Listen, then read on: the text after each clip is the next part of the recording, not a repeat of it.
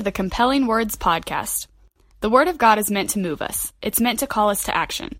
Listen in as Kevin Purdy teaches and presents a genuine and compelling message from the Word of God.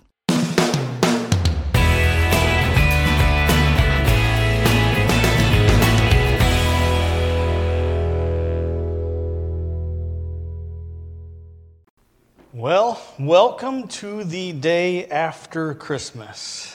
So, Anybody planning a nap for this afternoon? It can be kind of frenetic and a little crazy, and, uh, but it's fun to anticipate, and it's a blast when it's here, but there's a little bit of relief when it goes, too, isn't there? Yeah, so, well, you know, Santa, Santa Claus works really hard on Christmas Eve. He's flying all through the air, you know, and landing on all those rooftops, you know, that puts a lot of wear and tear on the old sleigh. Have you ever wondered how Santa's elves clean his sled when Christmas is over? They use a lot of sanitizer. That's a good one. Actually, this morning I wanted to take one more look at the Nativity story I wanted to take just a moment and look once again at Matthew's gospel. Here's what it says in Matthew 2, verse 1 and 2, and 9 through 11. After Jesus was born in Bethlehem in Judea during the time of King Herod, Magi from the east came to Jerusalem and asked, Where is the one who's been born king of the Jews? We saw his star when it rose and have come to worship him. After they had heard the king, they went on their way, and the star that they had seen when it rose went ahead of them until it stopped over the place where the child was. When they saw the star, they were overjoyed, and on coming to the house, they saw the child with his mother Mary, and they bowed down and worshiped him. Then they opened their treasures and presented him with gifts of gold, frankincense, and myrrh. Have you ever wondered, have you ever really stopped to think and wonder about that star? It's a very, it's a very curious thing to consider. Uh, one theory is that the star was actually Halley's Comet. But the closest date for that would have been 11 BC. And that's too early to be the birth of Christ. So another thought is that that star was actually a supernova.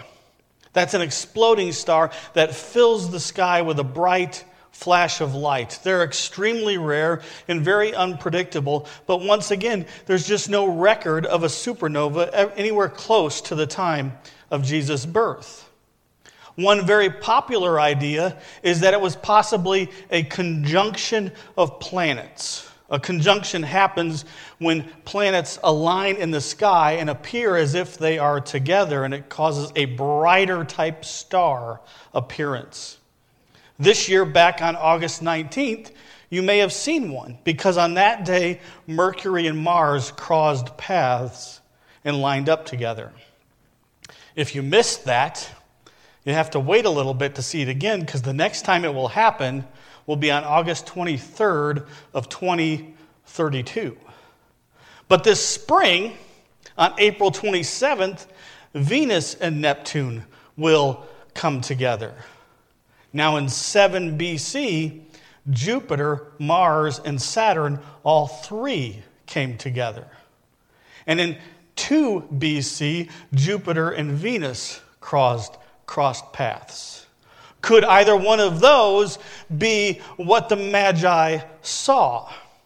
Or was the Star of Bethlehem something even more? Was it something that is beyond a natural phenomenon, something special from God just for that moment and just for that occasion? You know, it, it, it might be fun to kind of speculate and guess and try to figure out what it may have been, but we honestly just don't know.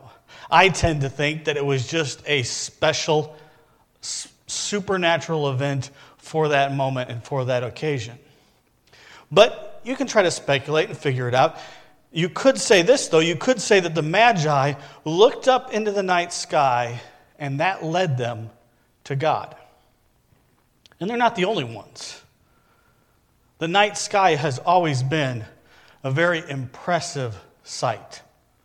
Abraham Lincoln is quoted as saying, I never behold the heavens filled with stars that I do not feel that I am looking in the face of God.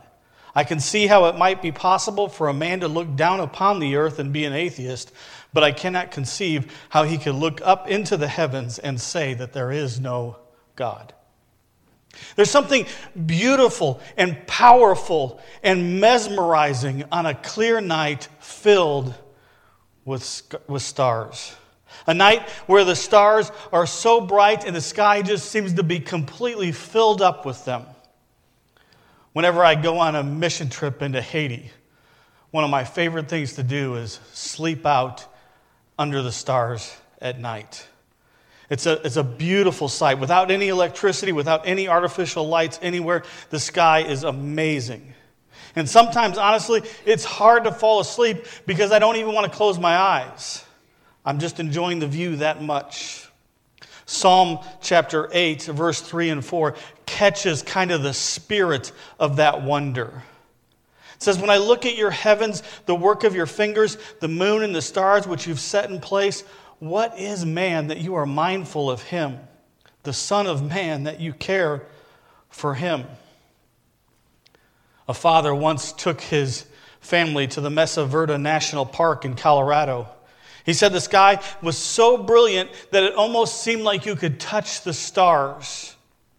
And their three boys that night decided to sleep out under the stars, just out on the ground in the open air. The husband and the wife had just settled down into the tent to get some sleep, and it wasn't long before their youngest came into the tent dragging his sleeping bag along with him. And they, the dad looked at him and he said, What's the matter, son? Is, is it getting too cold? No, the young boy said, I just never knew that I was so small.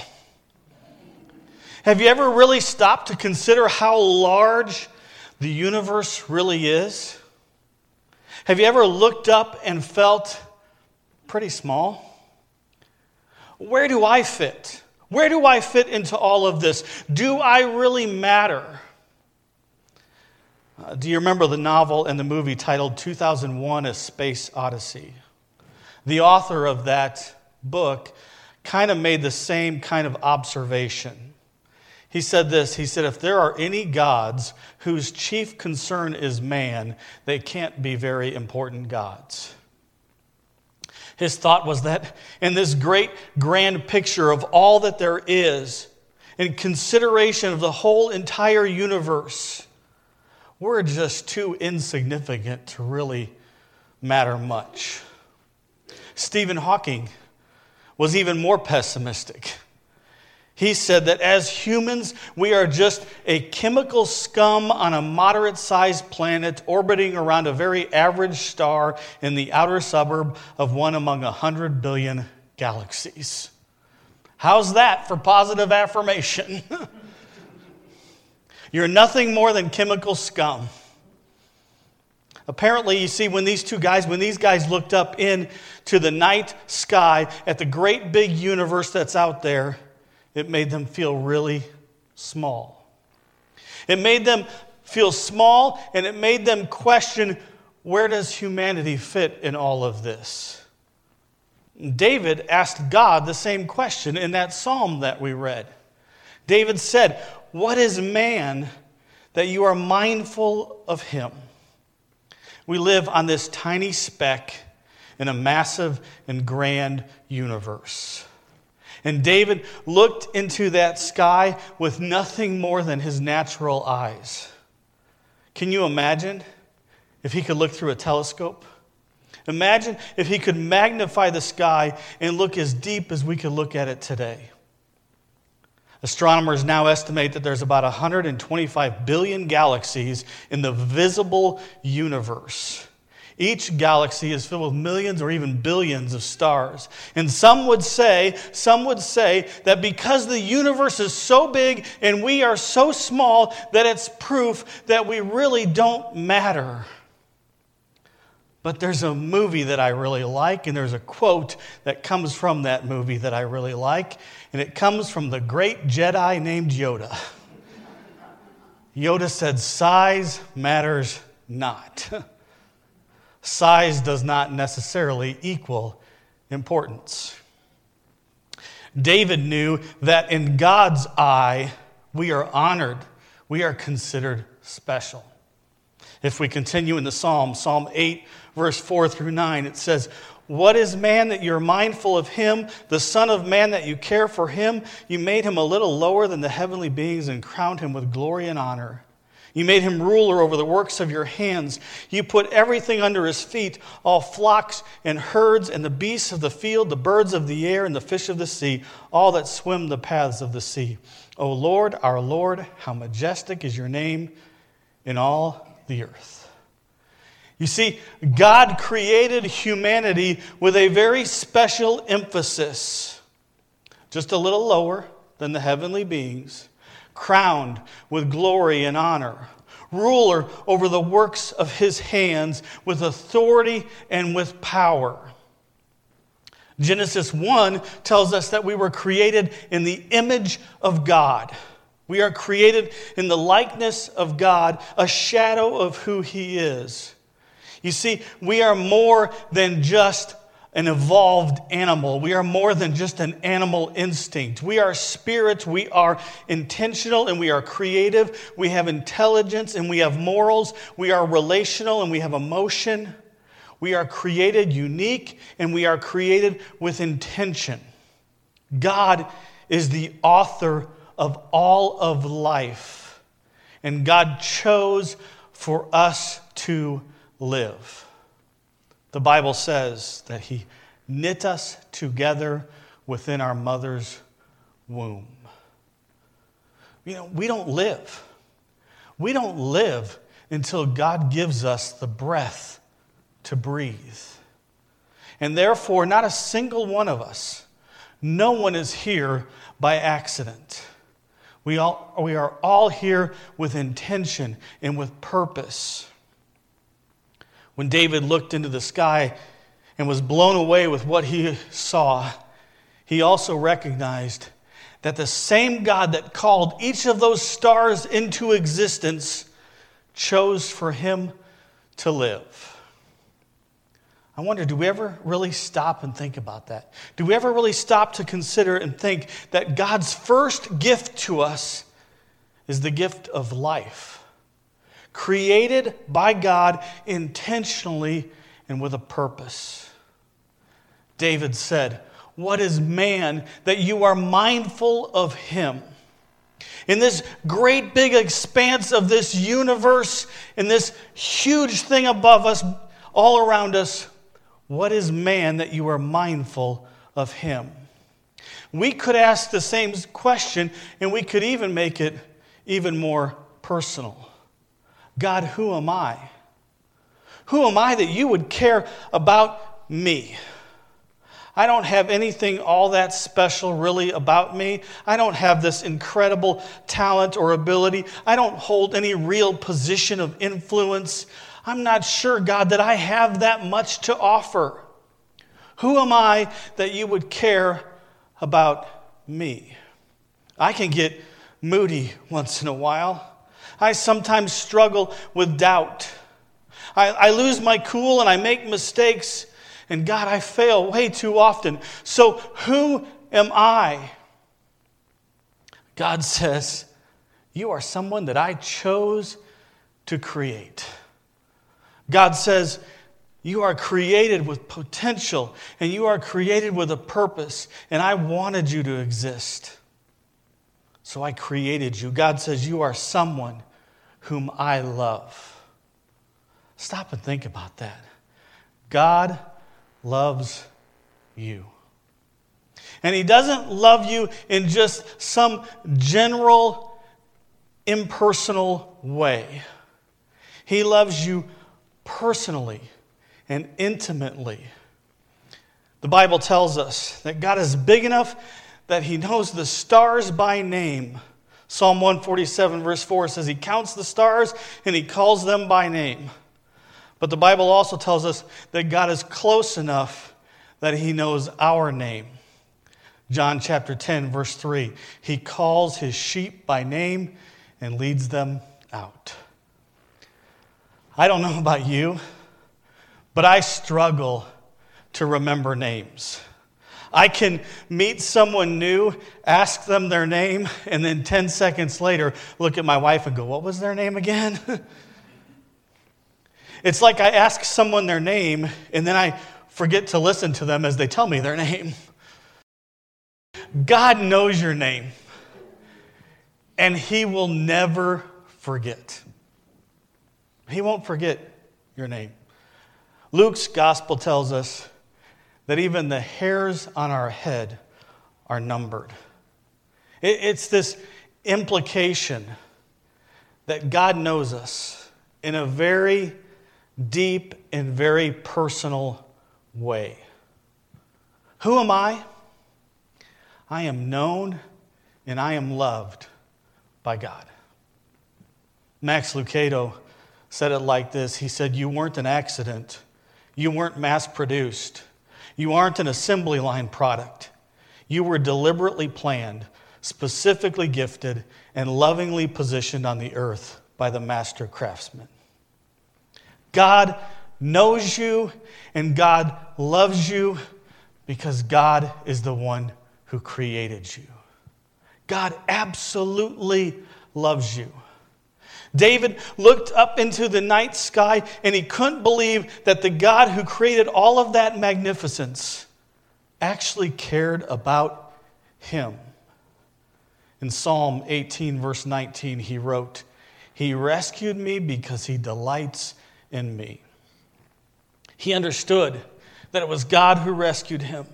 And he understood that God did it because he delights in us. He loves us. He understood God's grace, he understood God's mercy, he understood God's forgiveness. He knew the love of God.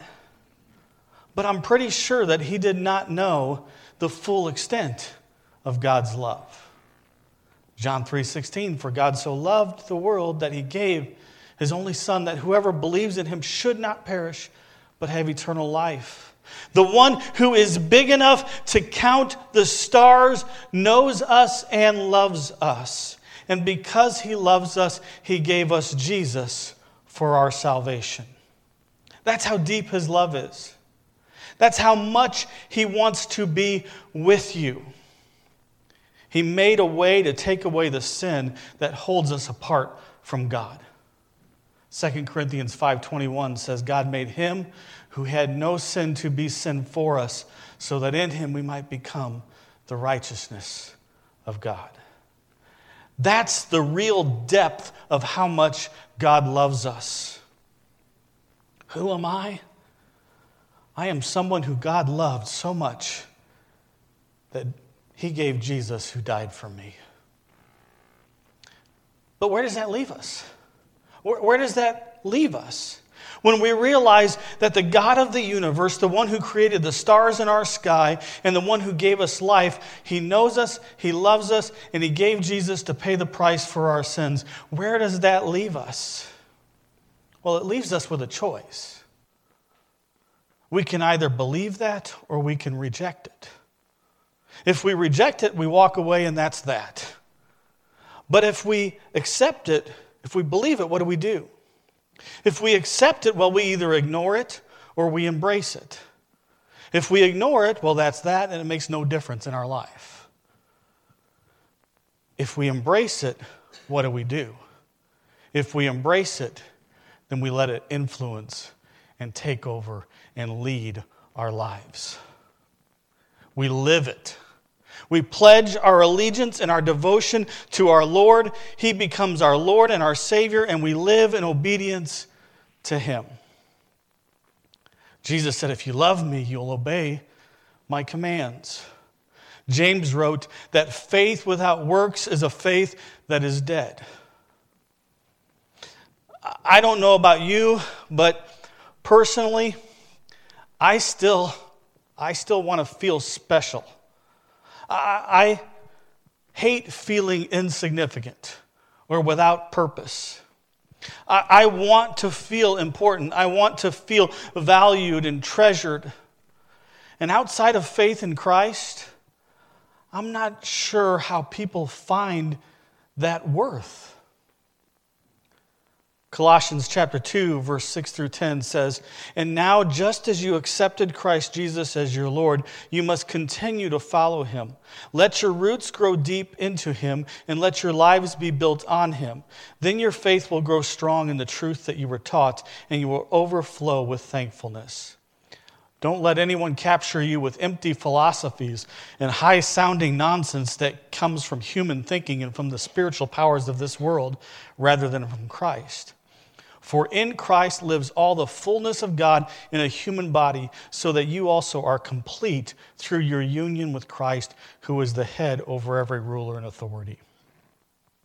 Paul was writing to the Christians in Colossae, and he encouraged them. He said, If you accepted Christ, continue to follow him. If you accepted Christ, continue to follow him. Let your roots grow deep. Don't let anyone capture you with empty philosophies. And then in verse 10, so you are also complete through your union with Christ. In Christ, we are complete. In other versions that this gets translated to, it says, In Christ we are filled, or in Christ we are fulfilled. David saw the wonder of the night sky, and I believe that's exactly how he felt. He was amazed and he found comfort, knowing that even with how vast and how imposing the universe is, God's eye was upon him. Creation gives us this testimony of who God is, but as we take notice, God's quick to remind us that in the middle of this great big universe, God's heart his affection, his devotion, and his care is centered on us. An interesting fact according to an article by the Institute for Creation Research, our solar system appears to be at the center of the universe. The data shows that the cosmic background radiation coming from other galaxies come to us in a very uniform fashion from all directions it appears that the galaxies are all moving away from us in the same way in all directions. And right in the middle of our universe is a star that we call the sun. The sun is a very incredible and very unique star. It's a nearly perfect ball of hot plasma heated to incandescence by nuclear reactions within its core. It then radiates that energy mainly as visible light, ultraviolet light, and infrared radiation. It is by far the most important source of energy for life on Earth. And in comparison to the nature of most stars, the sun is extremely stable. It has been providing heat and light and life for our planet since the beginning of time. The sun is essential for life. We need the sun. Well, the Magi followed a star that led them to another sun. It led them to Jesus, the Son of God. And we need that sun even more than the star that lights this planet. Jesus is our salvation, our eternity, the rescue from our sin. The Magi took this long journey to come to Jesus and to worship him. But they chose to worship him because they knew the majesty of that moment. David finished his psalm with an expression of praise. He said, O Lord, our Lord, how majestic is your name in all the earth. Our world, our universe is an amazing place. The heavens declare how great and how majestic God is. Just imagine and stop to realize that the God who created all of it loves you. What is man that he is mindful of us? Who am I, God, that you would care about me? The answer is it's really not about us, it's about Him. He loves us not for who we are, He loves us because of who He is. And His love for us should inspire us, even more than the most beautiful star filled sky. Thanks for listening. Please take a moment to rate this podcast. May the Word of God be living and active in your life.